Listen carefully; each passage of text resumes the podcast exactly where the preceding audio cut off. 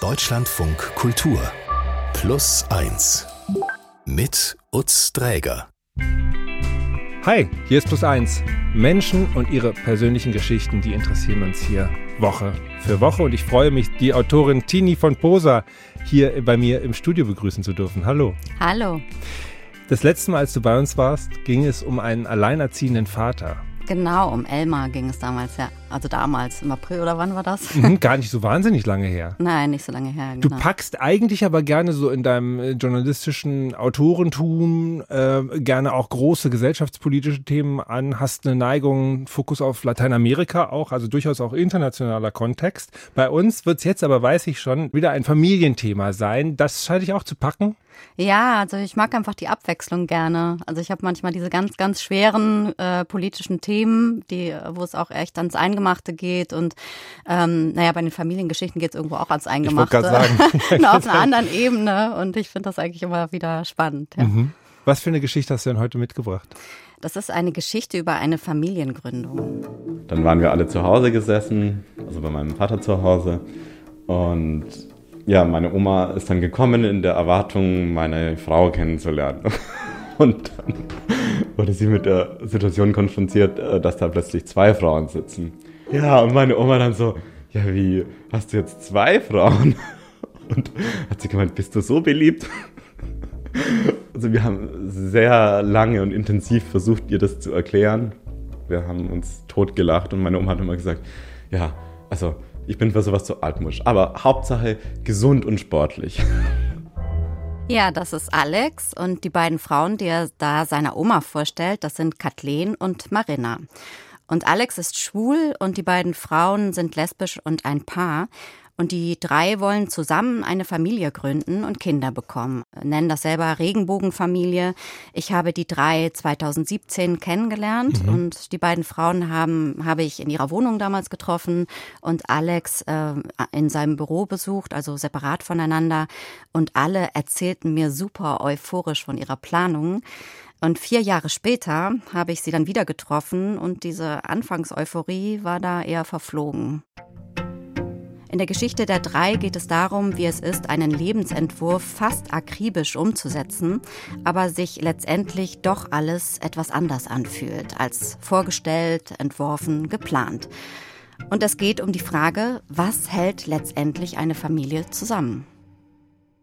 Ja, die Geschichte beginnt 2016 mit einer Anzeige, die Marina und Kathleen im Berliner Lesben- und Schulenmagazin Siegessäule schalten. Alex kommt gerade von einem Kneipenabend, als er die Anzeige entdeckt. Spät nachts in der U-Bahn blättert er durch das Magazin. Und dort stand dann drin, deutsch-polnisches lesbisches Paar sucht äh, Samenspender für aktive Vaterrolle. Und ich dachte, hm, hört sich doch ganz gut an. Ja, Alex ist da gerade 30 geworden und er wollte immer eigentlich schon Vater werden. Er schreibt deswegen dann Marina und Kathleen gleich an und die beiden Frauen sind da so Anfang 30, äh, seit sechs Jahren ein Paar und haben einen starken Kinderwunsch. Und per E-Mail versuchen die drei erstmal etwas abzuklopfen, ob es von den Vorstellungen her passt. Äh, schließlich verabreden sie sich im Café. Marina war auch sofort bling, bling, bling in den Augen, als sie schon zur Tür reinkam.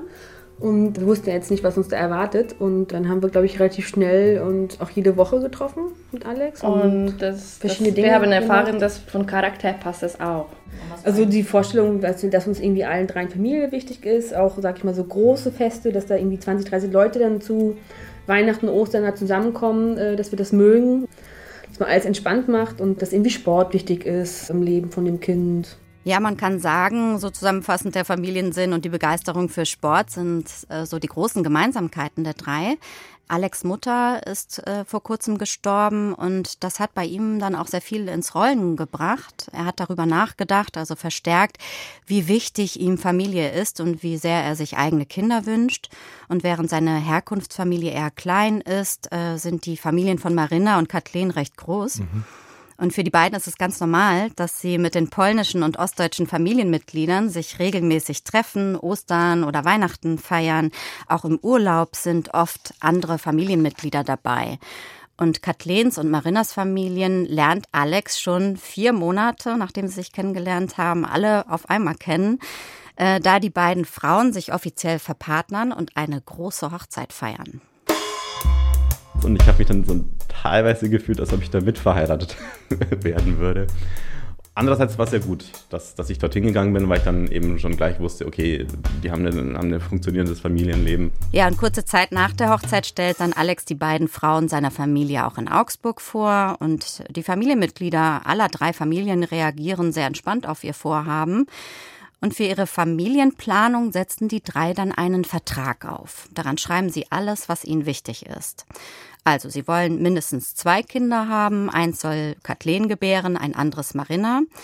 Familiensinn, also zum Beispiel, dass sie sich um den ständigen Kontakt zu den Familien der drei bemühen, auch wenn beispielsweise einer der drei stirbt. Mhm. Ähm, das haben sie sogar auch im Vertrag so festgelegt. Letztendlich funktioniert sowas, glaube ich, nur mit Vertrauen. Wir haben auch ausgemacht, dass weder die beiden noch ich Kinder haben dürfen mit anderen Personen weil wenn dann noch jemand mit dazu kommt, wird es, glaube ich, komplizierter. Also so feste Familienstruktur so im Prinzip. Ja, und andere Punkte aus dem Vertrag sind, dass sie möglichst in einem Haus wohnen, aber auch, dass der Lebensmittelpunkt bei den Frauen ist und dass Alex ein bis zwei feste Vatertage haben soll. Und dass Marina mit den Kindern Polnisch spricht und Kathleen und Alex es lernen sollen, damit die ja dann auch die Kinder und Marina verstehen kann, wenn die sich verständigen. Und äh, noch ein wichtiger Punkt ist, äh, Marina wird Kathlens Kind adoptieren und wenn Marina ein Kind gebärt, wird Kathleen es adoptieren. Und das bedeutet, dass damit Alex formal seine Vaterrechte abgibt, denn rein rechtlich dürfen nämlich in Deutschland bisher nur zwei Eltern das Sorgerecht für ein Kind haben. Und ein dritter Elternteil, in diesem Fall also Alex, bleibt immer außen vor. Okay, und das ist aber auch von Alex so gewollt dann in dem Moment? Ja, das hat er, das haben sie so miteinander vereinbart und das ist auch so gewollt, genau. Okay, also die haben sich ja wirklich sehr ausgiebige Gedanken da äh, gemacht. Ja, das kann man so sagen, ja. Also so Absprachen sind sicherlich auch total wichtig, aber die Frage ist natürlich immer, wie lange hat sowas dann auch am Ende Bestand? Und wenn ich jetzt höre Vertrag, frage ich mich natürlich, okay, was steht da jetzt als Vertragsstrafe drin? Oder das ist einfach eigentlich auf persönlicher Ebene so ein Ritual äh, beschlossenes Papier, was ein langes Gespräch vorher hatte. Ganz genau. Und ähm, natürlich ist so ein Vertrag, den sie unter sich ausgemacht haben, da kann man immer über, wieder über den einen oder anderen Punkt sprechen. Das tun sie auch ähm, wie ich das mitbekommen habe. Aber, und da gibt's dann auch keine Vertragsstrafe, aber es ist, glaube ich, erstmal für die drei natürlich wichtig, dass sie sich da einig sind, mhm. bevor sie da Kinder in die Welt setzen. Und ja, ob es von den Vorstellungen überhaupt her passt und ja, ob die, man die Rechte abgibt als Vater, ist ja zum Beispiel ja ein ganz, Ding. ja, ist ein wichtiger Punkt. Können ja auch Emotionen dazukommen, dass man sagt, nee, den Kleinen, den will ich nicht irgendwie wieder hergeben. Der hat mir jetzt äh, irgendwie ist mir näher, als ich dachte oder so. Bei meinen Recherchen über Regenbogen oder Co-Parenting-Familien bin ich tatsächlich auf äh, viele Familien gestoßen, die so eine Art Vertrag machen, bevor sie Kinder in die Welt setzen. Äh, allein schon, um sich gegenseitig auch abzusichern. Ja, und ich habe mich halt auch gefragt, ob das nicht auch für alle Familien irgendwie auch ganz gut wäre, da mal vorher drüber zu sprechen zumindest. Ich weiß ja nicht, was deine Erfahrungen damit sind. Du meinst, dass man so Vereinbarungen macht, wie man sich die, die Rollen und Aufteilungen, Verantwortlichkeiten und so weiter ja, vorstellt. Ja, genau. Ich glaube schon, dass es total wichtig ist, sich da ausführlich drüber Gedanken zu machen und wahrscheinlich ist es auch hilfreich, wenn man will, das schriftlich zu fixieren. Wobei das hat dann auch schon wieder so eine, da fragt man sich schon wieder, vertraut man sich nicht oder warum schreiben wir jetzt da was auf gemeinsam? Aber ich meine, in der Konstellation, wo das ja schon auch relativ eine funktional individuelle Bedürfniserfüllung ist, so diese Familiengründung und keine, sagen wir mal, nicht in so einer Liebeswolke entsteht mit allen Beteiligten, macht das wahrscheinlich schon Sinn, oder? Ja, das denke ich auch, ja. Kurz nach der Hochzeit machen die drei den ersten Befruchtungsversuch mhm. mit dieser sogenannten Bechermethode. Mhm. Sie haben ausgemacht, dass Kathleen anfängt, da sie sieben Monate älter ist als Marina. Und alle drei sind dann sehr überrascht, dass es gleich nach dem ersten Versuch klappt. Kathleen ist schwanger. Und die Frauen sind super glücklich und mhm. Alex ist es auch. Und weil es ist ja nicht selbstverständlich, dass jede Frau gleich schwanger wird. Doch als ihr Sohn auf die Welt kommt, gibt es Probleme, mit denen sie nicht gerechnet haben. Wir haben uns zu dritt sehr, sehr gefreut, als Patrick geboren war und er hat uns auch ganz viel unterstützt, aber wir haben uns mehrmals gefühlt, als ob wir zwei Kinder haben, weil wir hatten ein Baby und ein zweites Kind, der einfach und Alex. alles, alles musste immer geklärt, erklärt werden und so weiter und so fort. Und wir hatten irgendwie dieses Gefühl gehabt, dass es gibt keine Fortschritte. Was genau ist denn da das Problem?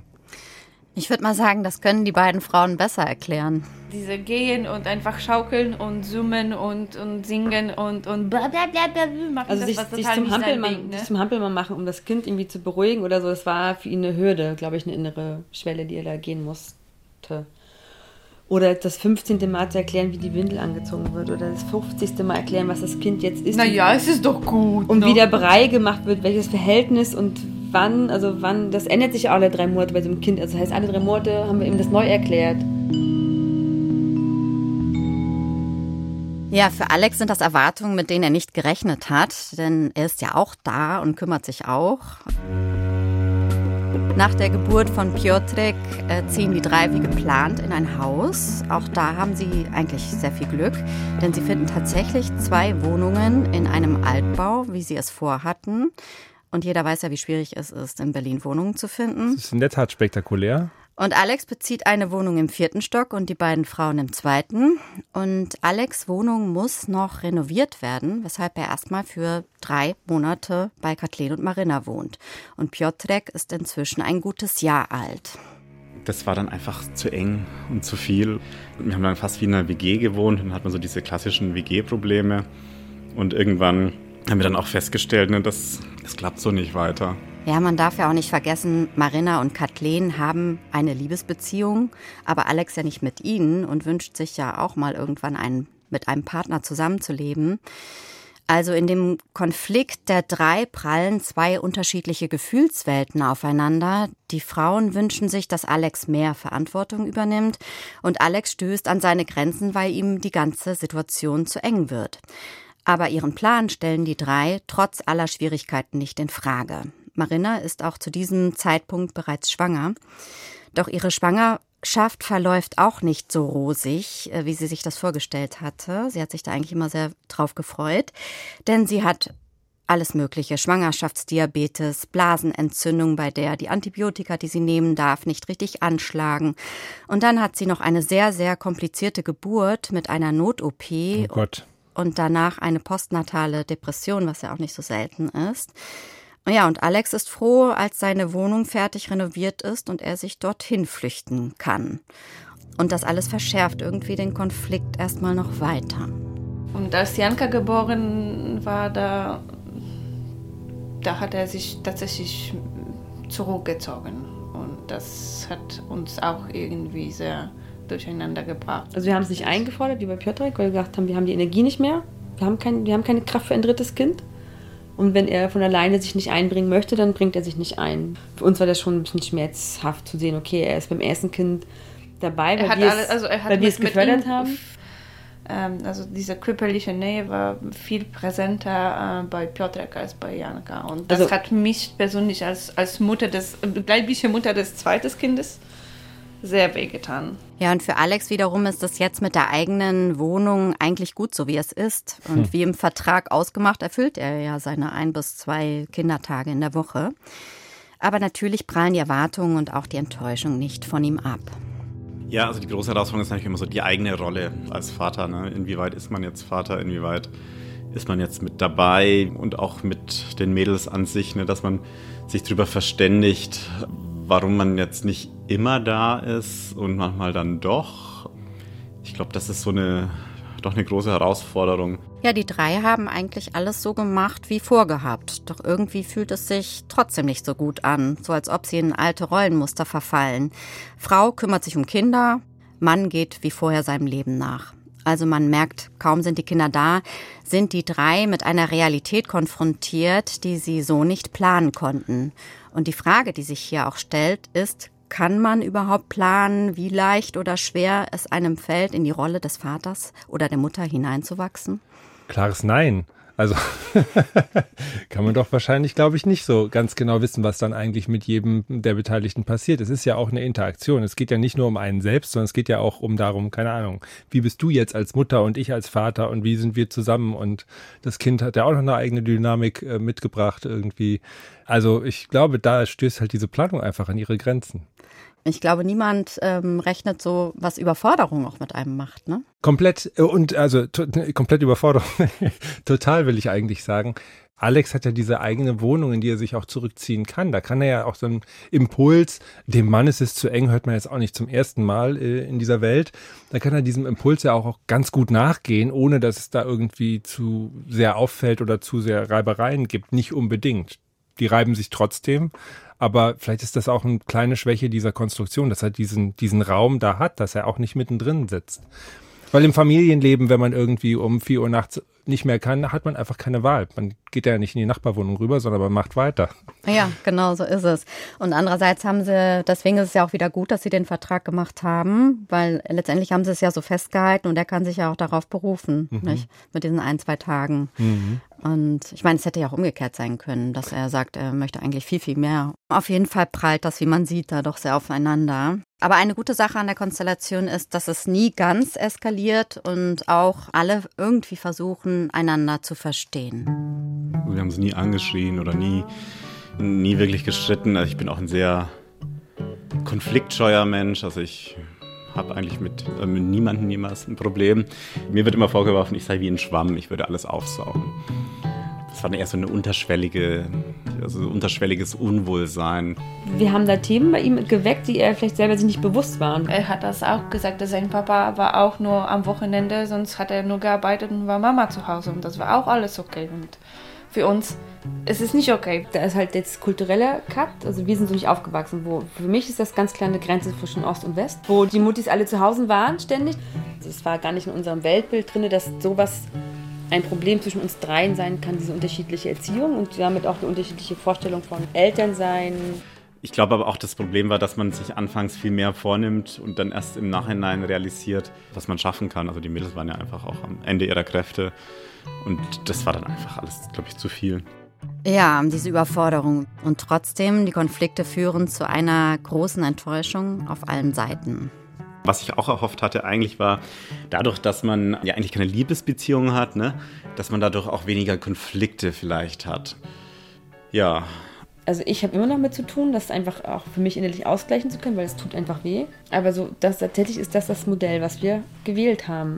Ja, besonders Marina stößt immer wieder an ihre Grenzen. Es gibt Momente, in denen ihr alles zu viel wird. Die Schwangerschaft, die schwere Geburt haben ja extrem an ihren Nerven gezerrt. Mhm irgendwie das hat sich tatsächlich hintereinander so, so ergeben, dass ich sehr, sehr traurig war und ich wusste nicht warum eigentlich. Ich war schon mehrmals an dieser Situation, dass ich mit meiner Ringe geworfen habe und ich habe gesagt, da trennen wir uns und ich müsste nicht mehr, ich habe keine Energie mehr, um uns zu kämpfen, weil wir kämpfen um alles ständig. Und äh, ich möchte einfach nicht und ich denke, es wird einfacher, wenn wir uns trennen. Trennung von Kathleen? Wie ist das gemeint? Was ist da los? Marina ist einfach an einem Tiefpunkt und hat nur noch Fluchtgedanken. Aber, aber die Beziehung von Marina und Kathleen, die hält. Und Kathleen kann Marina auffangen. Ich sag, nein, Schatz, halte an dich. Lass mich nicht los. Und das ist irgendwie toll. Wir haben auch solche letztens solche Situationen und ich bin echt begeistert, dass sie mich einfach nicht loslässt. Ne? Also ein, eine Seite möchte ich gehen und die zweite Seite, das ist so diese Situation, sie kämpft, ne? sie, sie kämpft um uns und das ist so diese Bedürfnis zu fühlen, dass man geliebt ist, das ist auch ganz wichtig. Das fühlst du gar nicht im Alltag. Ne? Das fühlst du nur in solchen Situationen, wenn du sagst, ich gehe jetzt los. Ja, nee, gehst du nicht. Sehr schön. Hier fliegt gerade alles auseinander und du möchtest, du möchtest nur noch weg, aber du darfst nicht, du bleibst jetzt hier. Wir gehören zusammen und das werden wir irgendwann später auch nochmal spüren. So verstehe ich das ein Stück weit. Ja, genau. Es lohnt ja. sich durchzuhalten, auch das wenn hier gerade die Löcher aus dem Käse fliegen. ja. Nur so eine richtige Lösung für den Konflikt mit Alex ist das ja noch nicht, nee. auch wenn die äh, Mädels da eng zusammenhalten. Ähm, außer reden, dranbleiben und vielleicht auch sich bewusst machen, dass das wer wie viel mit den Kindern auch immer ein dynamischer Prozess ist und sich ändern kann. Und einen ganz, ganz wichtigen Anteil, dass sie sich wieder annähern, trägt die Großfamilie. Die drei haben ja weiter den Anspruch, zusammen mit den Kindern in den Urlaub zu fahren. Klar, wenn man natürlich gerade in so einer Phase ist mit Konflikt, dann denkt man sich so, oh nee, man hat jetzt eigentlich keine Lust. Das war, das hatten wir auch mal irgendwann im Sommer, aber das war dann eine ganz gute Zeit, weil mein Vater war mit dabei. Und der hat dann, glaube ich, auch relativ gut moderierend gewirkt. Und dann ist man auch in der Zeit des Urlaubs wieder ein bisschen näher gekommen. Waren die denn zwischendurch so richtig verkracht und schmallippig und sendepausemäßig? Oder, oder gab es immer auch einen Dialog?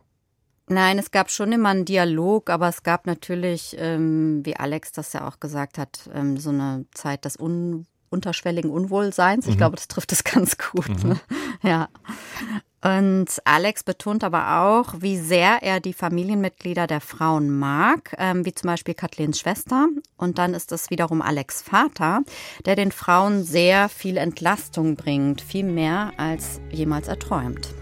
Wir waren jetzt alleine letzte fünf Wochen und da überraschend hat Alex Vater uns am Montag äh, angerufen, ich komme nach Berlin war das erste Mal, wo er sich entschieden hat, oh, Alex ist nicht da und ich besuche meine Enkelkinder. Und das hat so wunderbar geklappt und wir haben gefragt, ob er die Kinder zur Kita bringen möchte und abholen möchte und er hat das alles ge gemacht. Äh, er hat unser Auto genommen und einfach die Kinder zur Kita gebracht hat und das waren zwei Tage, die uns auch so große Entlastung gebracht haben. Aber mhm. so groß. Ja, und Polnisch haben Alex und Kathleen übrigens trotz des Vertrags nicht gelernt, äh, worüber natürlich Marina etwas betrübt ist. Aber dafür übt sich auch die Verwandtschaft in Verständigung. Sehr schön finde ich, dass zum Beispiel mein Vater mit den polnischen Großeltern sich auch ab und an austauscht per WhatsApp, ohne dass jetzt beide wirklich, also mein Vater spricht nur sehr, sehr schlechtes Englisch, kann natürlich kein Polnisch und die Großeltern in Polen sind jetzt auch nicht so gut in Deutsch. Und die schaffen es trotzdem miteinander irgendwie zu kommunizieren und da ist dann doch eher das Zwischenmenschliche wichtig. Mhm. Ja, Weihnachten oder Ostern verbringen die drei mit ihren Kindern mal in Warschau, mal in Augsburg und mal in Mecklenburg-Vorpommern oder die Verwandten kommen zu ihnen. Familiensinn ist nach wie vor da. Das, das haben wir umgesetzt und das ist auch funktioniert. Das, das machen wir auch. Ich halt. dieses, nicht diese also, Aussage, Familiensinn, was bedeutet das genau? Das, ne, das ist ja einfach zu, alles im Sinne, zusammen. In, im Sinne der Familie machen oder äh, familiäre Dinge ah, ja, unternehmen ja. mit, mhm. mit der Familie, okay. mit den Omas und Opas oder auch mit uns ja. zu fünf was machen. Ja, unterm Strich fühlt man trotz aller Differenzen und Enttäuschungen eine starke Verbundenheit zwischen den dreien. Wir sind Familie, aber wie in Familie ist es. Also es gibt gute und schlechte Seiten. Er ist ein Familienmitglied.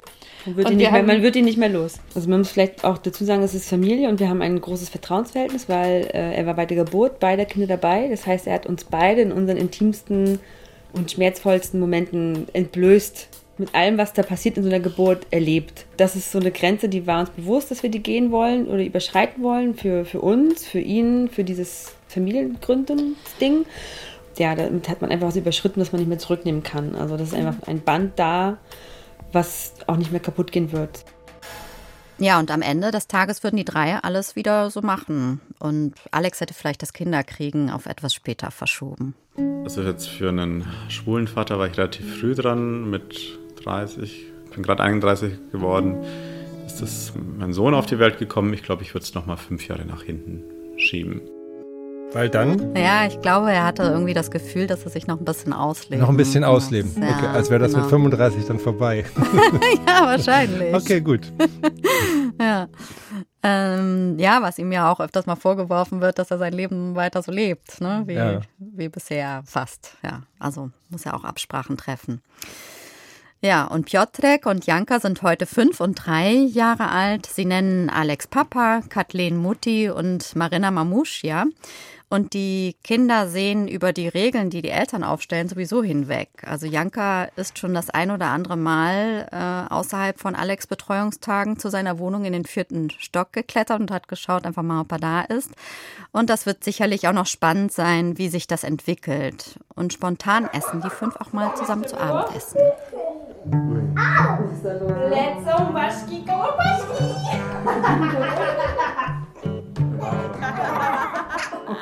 Achso, das klingt ja eigentlich nach so einer Art Happy End. Also Happy End ist bei Familie ja nie, aber Happy Zwischenstation. Ja, auf jeden Fall. Also nach all diesen Querelen und auch diesen Überwerfungen, die man miteinander hatte. Ja, das würde ich auch sagen. Und Ja. wenn man die Töne da so hört, äh, ist das aufgezeichnet, dass sie da alle drei, haben die vor dir gesessen? Es ist ja so, als würde man mit denen am Küchentisch quasi sitzen. Ähm, da sagen die das alles in dieser Ehrlichkeit auch voreinander. Also ich habe Alex einzeln gesprochen und die Frauen zusammen. Also aber separat voneinander, weil ich dachte, dass dann schon noch jeder freier, äh, ja, freier reden kann. Ähm, das war mir schon wichtig, aber ohne natürlich die gegenseitig auszuspielen. Das ist ja auch klar. Also Ja, selbst Da und in deren Wissen, dass das ja auch öffentlich Genau. gemacht wird. Insofern haben die das jetzt nicht auch als Geheimnis sonst für sich gehabt. Und Nein, ja aber wir haben das sicher an einigen Ecken haben wir das auch besprochen und ähm, ja und das aber das auch gleichzeitig niemand glauben würde, wenn das jetzt alles reibungslos wie in jeder Familie. Also wenn mir eine, irgendeine Familie sagt, es läuft alles Das läuft reibungslos, als Bombe. es läuft alles super, Bombe ist gut, guter Ausdruck, dann äh, würde ich es einfach nicht glauben. Und das sind, sind die sich ja auch bewusst. Und ich glaube, die sind einfach auch sehr authentische Typen. So, das, das ist, was es auch sehr schön macht, mit ihnen zu sprechen. Das ist sicher auch gerade in der Konstellation ja ganz wichtig, wenn man so Dinge benennen kann, Dinge aussprechen kann und auch dazu stehen kann. Es ist ja ein großer Vorteil eigentlich, den man so gut gebrauchen kann. Auf jeden Fall. Aber trotzdem gab es ja Konflikte und trotzdem warst du da mittendrin mit dem Mikrofon und wie bist du damit umgegangen? Da warst du ja auch ein bisschen Teil von deren Sichtweise und du hast dich vielleicht gefragt im vierten Stock, wenn Alex dir was erzählt hat, na, das habe ich gerade im zweiten ganz anders gehört. Wie bist, wie war das für dich?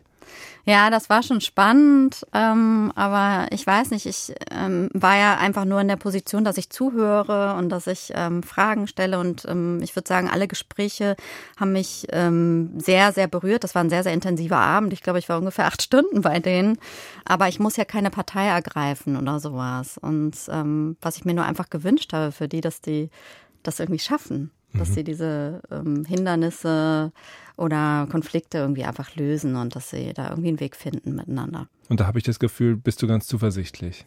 Ja, denke ich schon. Wenn ihr die ja. Verabredungen in vier Jahren habt, dann könnt ihr, kannst du ja auch langsam die Kinder befragen, wie die das eigentlich alles fanden mit dieser ganzen Konstellation. Genau, genau, so ist es. Und was nimmst du selber aus dieser Geschichte mit für dich? Ja, also wir haben ja anfangs über diese Planung gesprochen. Also es ist sicher gut, dass die drei vorher eine Planung gemacht haben und eine Art Vertrag. Denn wenn die Vorstellungen über Familie völlig auseinandergelaufen wären, hätten die drei sich das bestimmt nochmal überlegt, ob sie zusammen eine Familie gründen.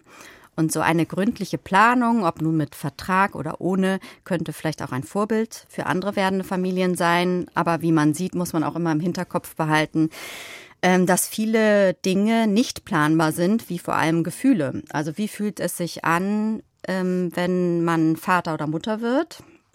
Und wie fühlt es sich an, wenn man permanent nicht durchschläft, die Kinder krank sind oder sonst was? Und bei den dreien laufen ja manche Dinge auch viel besser als abgesprochen. Also Sie haben ja auch darüber geredet am Anfang schon, dass Familie Ihnen wichtig ist. Aber ist das planbar, dass man sich mit den Verwandten gut versteht? Ich denke nicht. Und das ist ein unfassbares Glück, was die drei haben, dass es bei ihnen so ist. Die Familie ist Familie, Elternsein ist für jeden neu. Da ist keiner mit, einer, mit einem Zertifikat äh, reingegangen und hat das gelernt oder so. Also man macht halt einfach auch alle, alle, alle Phasen durch, die irgendwie alle Eltern durchmachen. Das ist halt echt, das macht halt vor keinem Halt. Ne? So, und wenn jetzt dann noch ein Dritter dazu ist, ist das nochmal eine andere, nochmal eine andere Herausforderung, die Last, aber auch Entlastung zugleich ist. So, ne? Vielen Dank, sage ich an Tini vom Poser hier für ihren Besuch im Studio mit der Geschichte der Woche, die sie mitgebracht hat. Danke auch an die ganze große Familie. Vielen Dank, dass ihr uns daran teillassen habt, ähm, an eurem Weg, den ihr da geht. Das war äh, sehr interessant und beeindruckend auch. Vielen Dank, Tini. Sehr gerne. Und wenn Sie selber eine Geschichte haben, die wir hier erzählen sollten, dann schreiben Sie uns an plus1.deutschlandradio.de. Mein Name ist Lutz Träger. Ich sage Danke, machen Sie es gut und bis bald. Der Gast im zweiten Plus 1 Podcast dieser Woche ist Lukas Sam Schreiber, Podcaster, Journalist und mit ihm spreche ich darüber, wie er mit der Alzheimer-Erkrankung seiner Mutter umgeht. Wenn es keine Hoffnung gibt, dann weiß ich zumindest, was passiert. Der Alzheimer gibt ein Versprechen. Du weißt, es wird immer schlimmer werden und es gibt keine Heilung. Und das ist ein klares Versprechen. Also man muss sich jetzt auf nichts irgendwie einstellen. Man muss nicht sagen, aber wenn jetzt vielleicht doch noch die neue Immuntherapie kommt, das gibt es hier nicht. Und in dieser Hoffnungslosigkeit, da, da, da, kann, ich, da kann ich Planungssicherheit mhm. finden. Mhm. Und dann ist es so, bereite dich darauf vor, dass alles furchtbar wird und finde Ruhe da drin.